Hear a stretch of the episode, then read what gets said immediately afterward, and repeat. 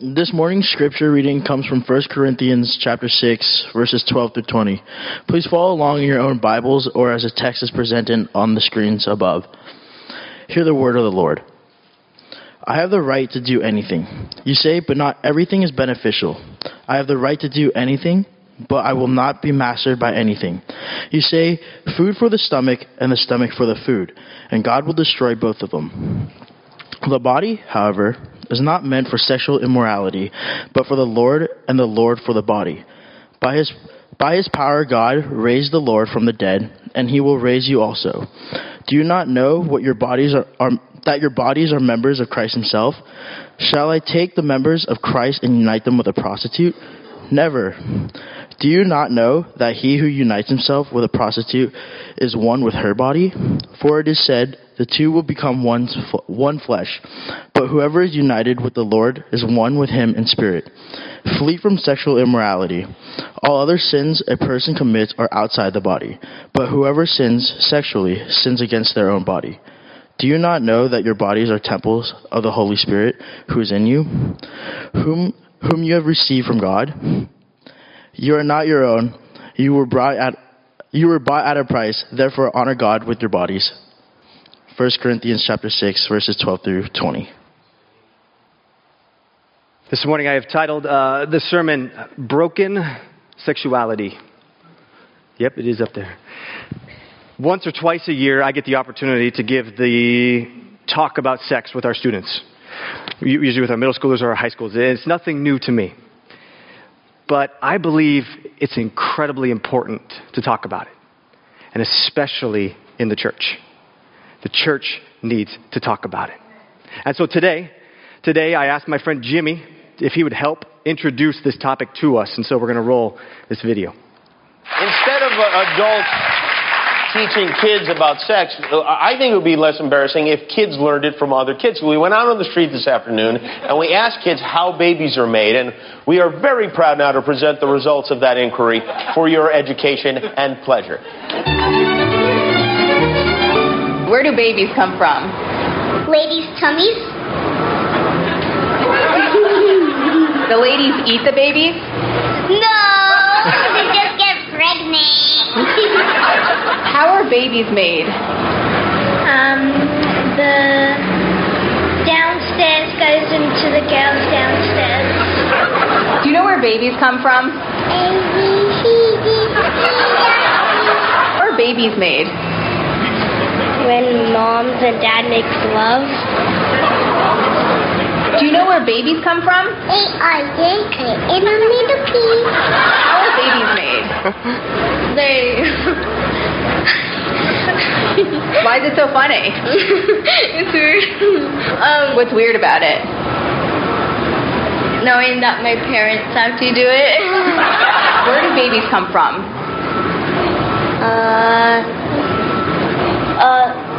Explain to him. Their mom? Tommy, I don't know. You don't know? Explain to him how it works. Explain me? Yeah. Do you know how babies are made? Yeah. How? You say, blah, blah, cheese, blah, blah, blah, cheese.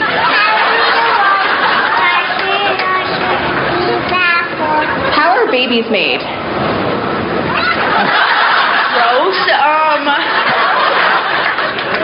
Why is it gross? Because it's hell. What do you mean hell? I'm not in fifth grade yet. I should know these stuff. What's so gross? Just where it comes from. I've seen Star Wars, and it looks really gross and painful.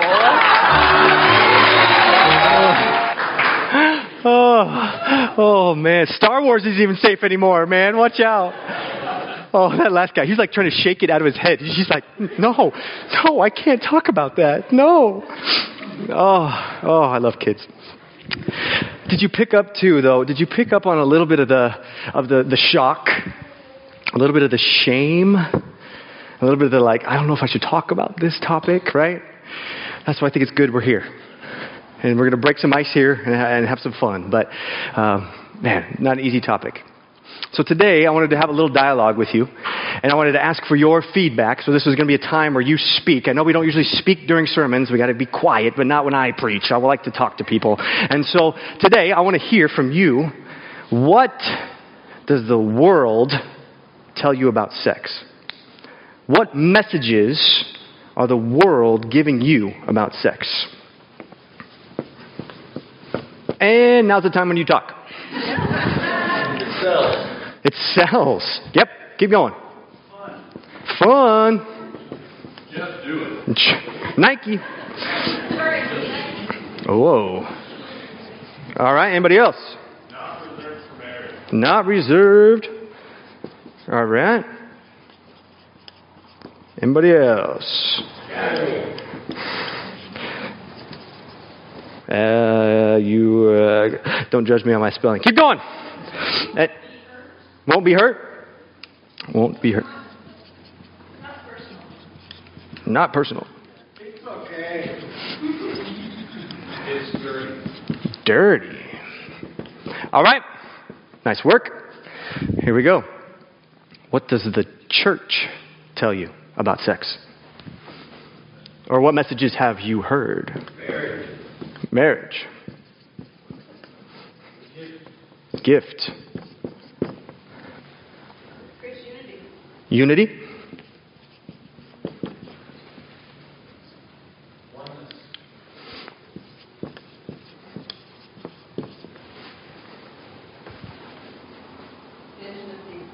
Okay. Oneness. Got that oneness. Got two on that one. Scary. I laugh because here we go. Okay.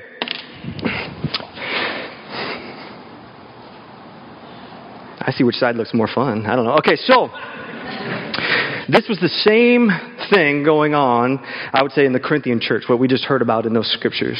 The church was in this place of wondering what is sex and sexuality and how does it fit in with who we are.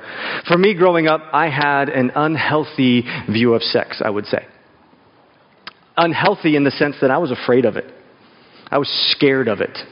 I was scared that I might get a girl pregnant. I was scared that I might have an STD or get an STD.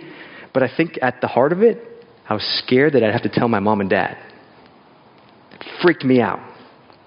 It doesn't mean I wasn't fascinated by it, but it scared me. And it kept me from a lot of things, right? It kept me out of some trouble, but it wasn't healthy. It wasn't the whole picture.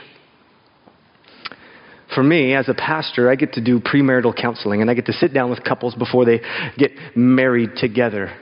And I have to say, the majority of the couples I meet with are either A, living together, or B, having sex before they have gotten married. It's just the norm. Barna, if you're familiar with them, Barna has put out some research conducted with Americans. And the research shows that Americans in the age of 18 to 23, 84% of them are having sex before marriage. 84%. And when they open that up to all ages, 95%. 95%. It's just the norm. This is the culture we live in. This is what the world is telling us. That it's casual, it's not personal. It's just something to do. It's just a part of our relationships. And the Corinthians had similar beliefs. Today, I'm going to look at 3 points of Paul's view on freedom, and I put a question mark there, Paul's view on the body, and Paul's view on divine possession. Paul is addressing the church in Corinth, and there's this belief that they had that their souls and that their bodies were separate, that their souls were saved for God, and that their bodies were just used to be here on earth, and they could do whatever they pleased with them. You hear that in that phrase, I have the right to do anything. When I was first preparing for this sermon and I heard that phrase, I heard middle schoolers. If you've ever been around a middle schooler, it's like, man, I got the right to do whatever I want. I could do whatever I want. And it's especially true when I take them on trips and they have mom and dad's money and they get to go into a store and buy whatever they want for dinner. Man, I've had kids come out with whole chickens. I'm like, what do you do? Anyways. I have the right to do whatever I want. All right, back to the topic. Okay, life, liberty, and the pursuit of happiness. We've heard those words before. Some of the foundational beliefs of America. But I want to ask us the question, is that the gospel? Because for Paul, freedom is not to be done and used for our own pleasure. For Paul, freedom is for the Lord. If you were with us last week, Pastor Mark was preaching and he shared about this sense of individualism in our culture. It's everywhere. There's a sense of, I am who I am. I'm going to make up the beliefs of who I am, and who are you to judge my beliefs? My morality, my beliefs are based upon my social, cultural, historical, and personal circumstances, and you have no say on that. There is no ultimate truth, and we shouldn't criticize each other. And what this is saying is that our morals are based around what's going on inside and what's going on around the outside of us. But before you can determine morals, before you can determine right or wrong, you have to know that there's right and that there's wrong. Morality is not just based upon your head or based upon how you feel. When you receive a speeding ticket, do you have to feel guilty? I don't think so. Morality has to be based in God. And it is unaffected by human opinions. Because in the absence of God, everything is permissible. Everything becomes relative. There's no ultimate consequences. Who cares? And so how do we navigate morals and truth? Before we even get to this topic here, how do we navigate morals and truth? And I would say God's Word. Here we are a part of a denomination, and it's called the Evangelical Covenant Church. One of the centerpieces of who we are is we believe in the centrality of the Word of God. Big Christian church words that says, we believe in the authority of the Scriptures. Here's what it says. Covenant people have always been people of the Word, who value the Scriptures, the Old and the New Testament, as the only perfect rule for faith, doctrine, and conduct. We desire to know, understand, and live out the truths of the Bible. Sustained and intentional effort in this priority is critical. Critical, that's a key word there. It's critical to our being. It's critical to our living. The letter to 2 Timothy says this, that all Scripture is God-breathed and is useful for teaching, rebuking, correcting, and training in righteousness, so that the servant of God may be thoroughly equipped for every good work. You see, we like it when the Scriptures teach us. We like it when the Scriptures train us. But we don't like it when it rebukes us. We don't like it when it corrects us, because that feels like it's taking away our freedom. And who likes that? Freedom, Paul is warning us, is not a new form of slavery to something we think we have the right to go do. Freedom is based upon God's truth, God's plan, and God's freedom. And so Paul uses this big term, sexual immorality, in a sense of surrendering of sexual purity is another way of thinking of it. From the Greek word, we get that word porneia. Sounds a lot like an English word, pornography. That's where we get those two words. And it's stemming from the concept of selling off. So we can think of it this way. Sexual immorality is the selling off of sexual purity. And it involves any type of sexual expression outside the bounds of a biblically defined marital relationship. And the Corinthian church was selling themselves off in sexual immorality. And I believe our society is doing the same thing. You can't buy a car without running into it. You can't turn on the TV without running into it. Our young people are under incredible amounts of pressure. When I talk with them, they tell me about what's happening at our high schools. Did you know that at Skyline High School, right here, a block away, that after 1 month of dating, it's assumed that that couple is in sexual activity together? After 1 month, it's expected that they're doing that. What does that do for our Christian kids who are trying to date or go into the high school and there's this expectation upon them? Man, we're living in a different world, people. Pray for our young people. Pray for our young people. And so then Paul, then he takes the argument a little deeper, a little wider, if you will. And in verse 14, he talks about the resurrection of Christ. And as I'm studying this, I'm like, what in the world does the resurrection of Christ have to do with sexual immorality? And I would say, everything. Everything. You see, through Christ's resurrection from the dead, God set into motion our own resurrection. The redemption is not just the saving of a part of us. It's not saving of just our souls, but it's saving of our whole being. Resurrection is about the entirety of a person. Right?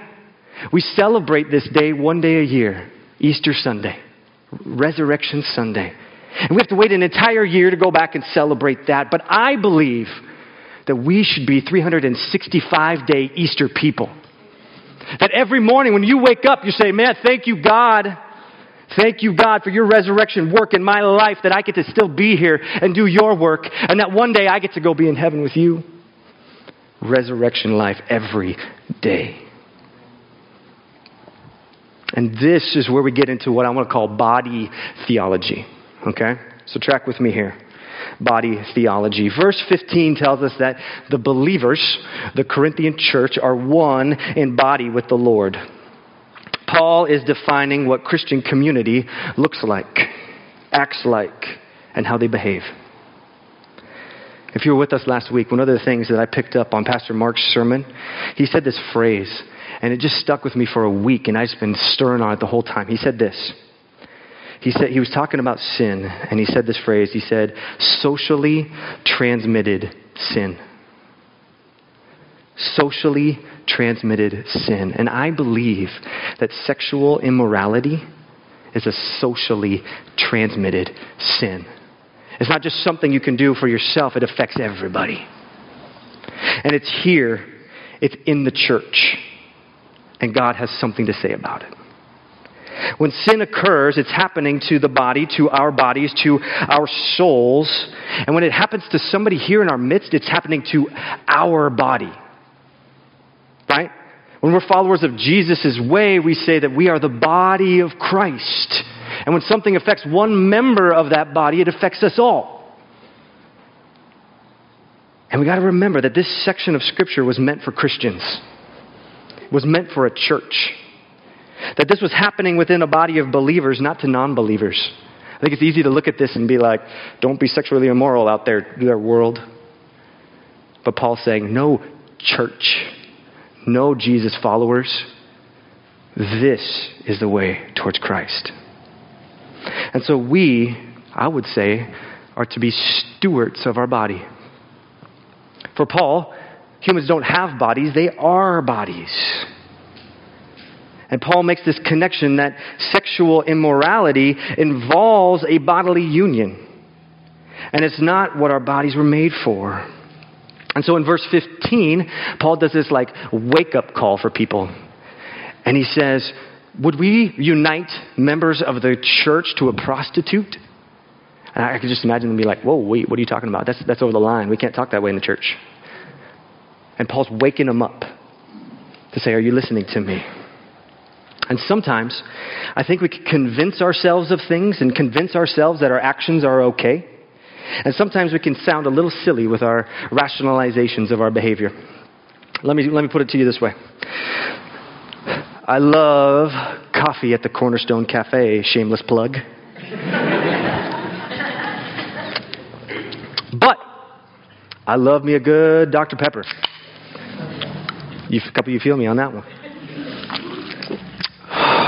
But both of those together, not so good. What if it's like this? I'm sleeping with my fiance, but I'm teaching Sunday school this week. Or I regularly look at pornography, and I'm also going to church every week. I don't recommend this. I got one more. Hold on. Or you could say, and this is heavy, I'm cheating on my spouse, but I read my Bible every day.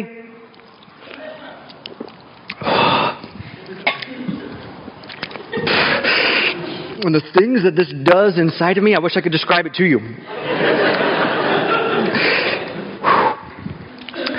But that'll preach. Because the things that sin and sexual sin do in the inside of us should not be happening together. These two things cannot exist in the same person, or it will come out. I'm not doing that for you today. Hold on. Okay. This is the second time. You know, this is the second service. I got a belly full of... Ooh, okay. But as Jesus followers, I wish that each of us could have a made in God sticker put on us. If you've ever seen the Toy Story movies, the moment that Andy gets one of those toys, he scratches in his name upon those toys, and he says, "It's mine." That's the same thing I wish that could happen for us, that when God claims us and we are his, we see that. And God's like, "I got you. You're mine. You're mine." And as we go on, Paul then talks in verse 16, and he makes this quote back to the Genesis narrative. So in this section, Paul is quoting Genesis chapter 2, verse 24. And he kind of gives us a biblical definition for what sexual intercourse should be.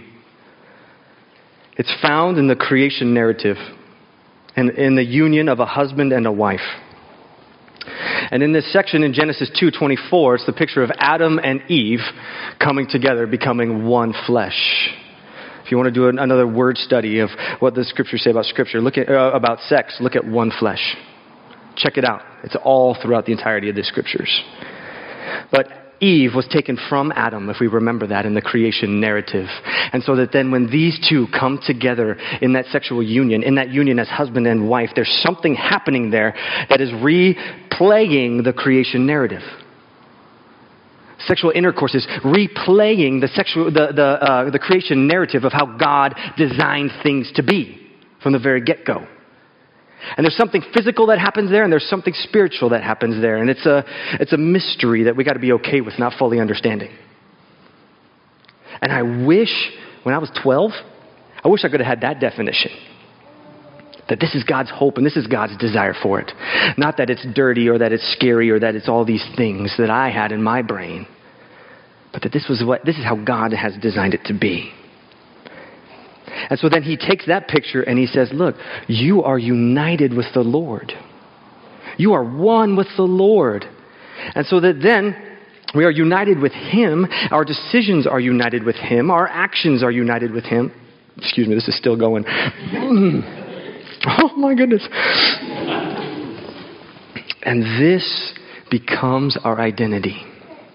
We are united people. We are united people with God.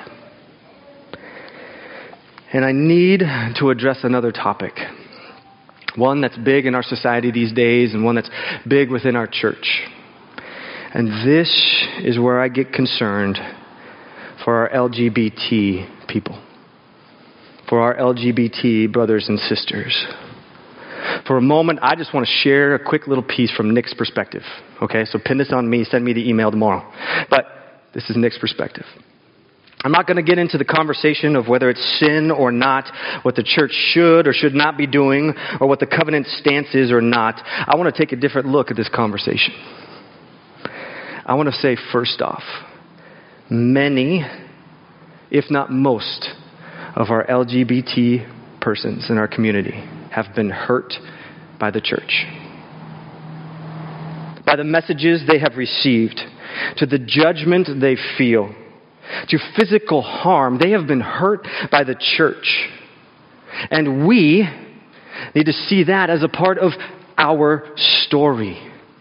Okay, church? Whether we did the harm or not, or said the words or not, these are people who have been hurt in the name of Jesus, trying to protect Jesus and to protect his church. And for that, I'm sorry. I'm sorry. I'm sorry. Because I believe that every single human being should be welcomed into this place. That everyone should find a place in this church, and that everybody should be brought to the foot of the cross, so that we might look more and more like Jesus. But labels are where we can get a little dangerous. And labels can stick, and sometimes labels can stick so deep that they identify us, and we become that label. One of my concerns for the LGBT community is the labels they have identified with and the labels they've allowed to stick to themselves. I would love to sit down in an open and honest and open-hearted conversation with someone and just tell me, what was that process like? You're battling all these feelings and thoughts going on inside of you, and you're looking at the acronym LGBT, and it keeps going on to about 29 different letters. Truly. He said, I'm a T. That identifies me. That's who I am. I'm a T. Yeah, I'm an L. Yeah, that's what's going on up in here. The hard part for me is that they're identifying themselves by what they do and what they desire. Okay? They're identifying themselves by their sexuality. And ultimately, if we were to get at the heart of what's going on, they're looking for a place to belong. They're looking for somebody to understand. They're looking for somebody to sit and to listen and to be with them and to have empathy and to say, what's going on in your world? But identifying on the spectrum, I think, is just a fragmented view of belonging. Because when our identity is tied up in what we do and what we desire, what happened was when that's taken away or can no longer be fulfilled. I've witnessed this in the lives of our teenagers, many who are star athletes, top of their game, out there on a game on Saturday, get hit the wrong way and tear every CL in their knee. I don't know how many CLs there are. There's a lot, right? Help me out, Hector. Tear everyone in their knee, and then they're out for the rest of the season or for the next year. And I've sat with kids who have cried in their bed saying, who am I now? What am I supposed to do? Where's my value? Who am I? Same thing happens to adults when we lose a job, we lose a relationship, or we lose a spouse. Who am I now? Or maybe if we have experienced hurt or abuse in our past, we can allow that to define us and to continually hurt us for decades later. Because you see, our identities are at the core of how we value ourselves. I want to say that one more time, because this is the heart of it right here. Our identities are at the core of how we value ourselves. And I want to say that our true foundational identity is found not in our doing, but in our being. That's why we call ourselves human beings, isn't it? In the scriptures, we get this picture that we are created imago Dei, in the image of God. In the image of God, we are created. Our identity is found in being made, designed, and created in a loving God that has redeemed us for his kingdom work here, and our bodies and our spirits are a part of that work. All other labels fall short of that identity. God wants more for us than the label we allow to stick to ourselves. He loves us so much that he purchased us. And I want to make this our last point.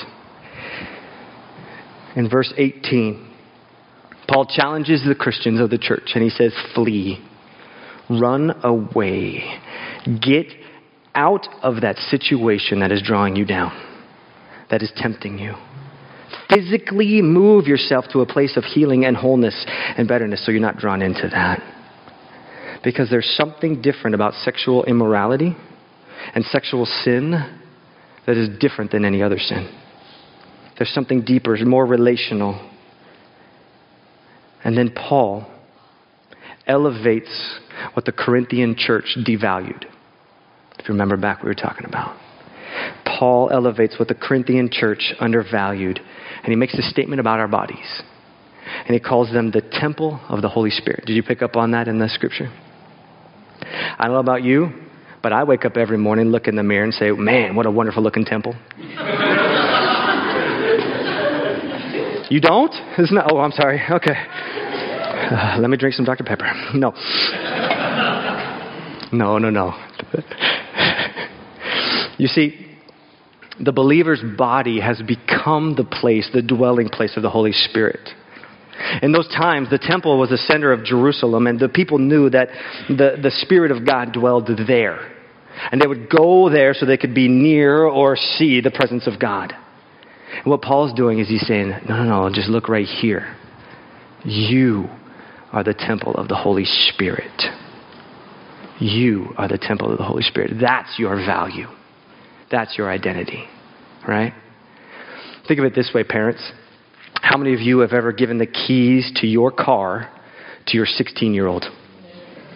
Woo! That's a big day. That's a big day. You say, here you go.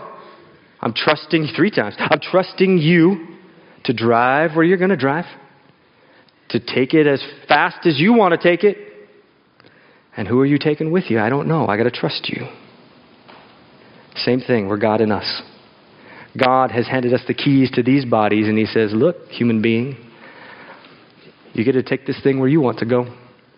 You get to go as fast as you want to go. You get to experience it with whoever you want to. It's your choice. But God has given us the parameters of where the boundary lines are in his word. And so out of this knowledge, Paul gets to his crescendo. And it's the last phrase of this entire section. And it says, therefore, glorify God in your body. I had a professor in college who had this cute little phrase. And he says, when you see a therefore, ask, what's it there for? Right? Cool. What Paul is saying here is he's saying, in response to God's love, in response to God's redemptive work through Jesus Christ, live lives that glorify him. You see, God did something humans did not. God paid a price humans did not. God purchased us, and therefore God owns us. And that he claims all the lives of the believers. God has made us whole persons. And in Christ, we are redeemed wholly, holistically. So the question is not, am I free to do whatever I want with my freedom? But the question is, does it benefit my body? Does it benefit the body? See, sex is a great and wonderful thing. And it's celebrated in the marriage relationship. And it can be a dangerous thing when it's experienced outside of God's design. And so maybe today, this conversation and this topic brings up memories from your past. Maybe it brings up some hurt that you've experienced or are experiencing. We want to acknowledge that. We want to acknowledge that. We want to think the best of the church, but we know this stuff happens. Because sexual abuse is abuse against our bodies, against our souls, and against the temple of the Holy Spirit, the scriptures tell us. And it affects us too. It affects us too. So if you faced abuse, man, I am sorry. My prayer for you is that you don't stay in that camp for too long. That you might feel the freedom to begin steps of healing, whatever God is calling you to, whatever that looks like for you personally. And that you don't feel alone or ashamed in this process of healing. Maybe you've been carrying it for years, for decades, for a lifetime. Don't allow it to define you, because something was stolen. It was not lost. And for those of us, maybe we have family members or we have people in our life who are experiencing this too, who've gone through this or are still going through this. And what's our response to be? And our response is that we walk, that we sit, that we be present in love. Chad, can I get you up here, man? That we walk, that we sit, that we be present in love. We might not have all the right answers, but we have to be present. And in time, when we've earned the right, we get to sit with people and remind them of the truth of their identity. That they are loved and that their ultimate true identity is found in being a human being. Right? If that's you today, I want you to know that we have incredible resources here to love and to care for you. That you don't have to sit alone today in the midst of your hurts. One of those is called Stephen Ministers, a group of people who are trained and would love to just sit in the hurt with you and to just be in your presence and walk you when you're ready to wholeness and healing. This fall, we're also starting a group called Grief Share. You'll hear more about that as an opportunity to gather with others going through some hard stuff. But there are things here that you don't have to walk this road alone. This church wants to love you and see you in wholeness. You see, we are created as sexual beings. It's part of who we are. It's just a part of who we are. It's not all of who we are. From our hurts to our hopes, we must bring every part of ourselves to the foot of the cross, where we are shown that we are loved. We are redeemed and we are forgiven people. It is the place where we begin the steps of healing. We begin to walk in the ways of Jesus. And so this morning, I am going to allow some time where the Holy Spirit gets to continue to chat with you. Chat with you in your heart and your head and what's going on in with you. He can teach you better than I can. And I'm going to leave you with some scripture that we can think and we can let it wash over us. And my hope is that God can use it in your world. And the scripture comes from Romans chapter 12, and I took it from the Message version. I think it gets down to our day-to-day language, and it says this. Take your everyday, ordinary life. You're sleeping, you're eating, you're going to work, and you're walking around life. And place it before God as an offering. Embracing what God does for you is the best thing you can do for Him. Do not become so well adjusted to your culture that you fit into it without even thinking. Instead, fix your attention on God, and you'll be changed from the inside out.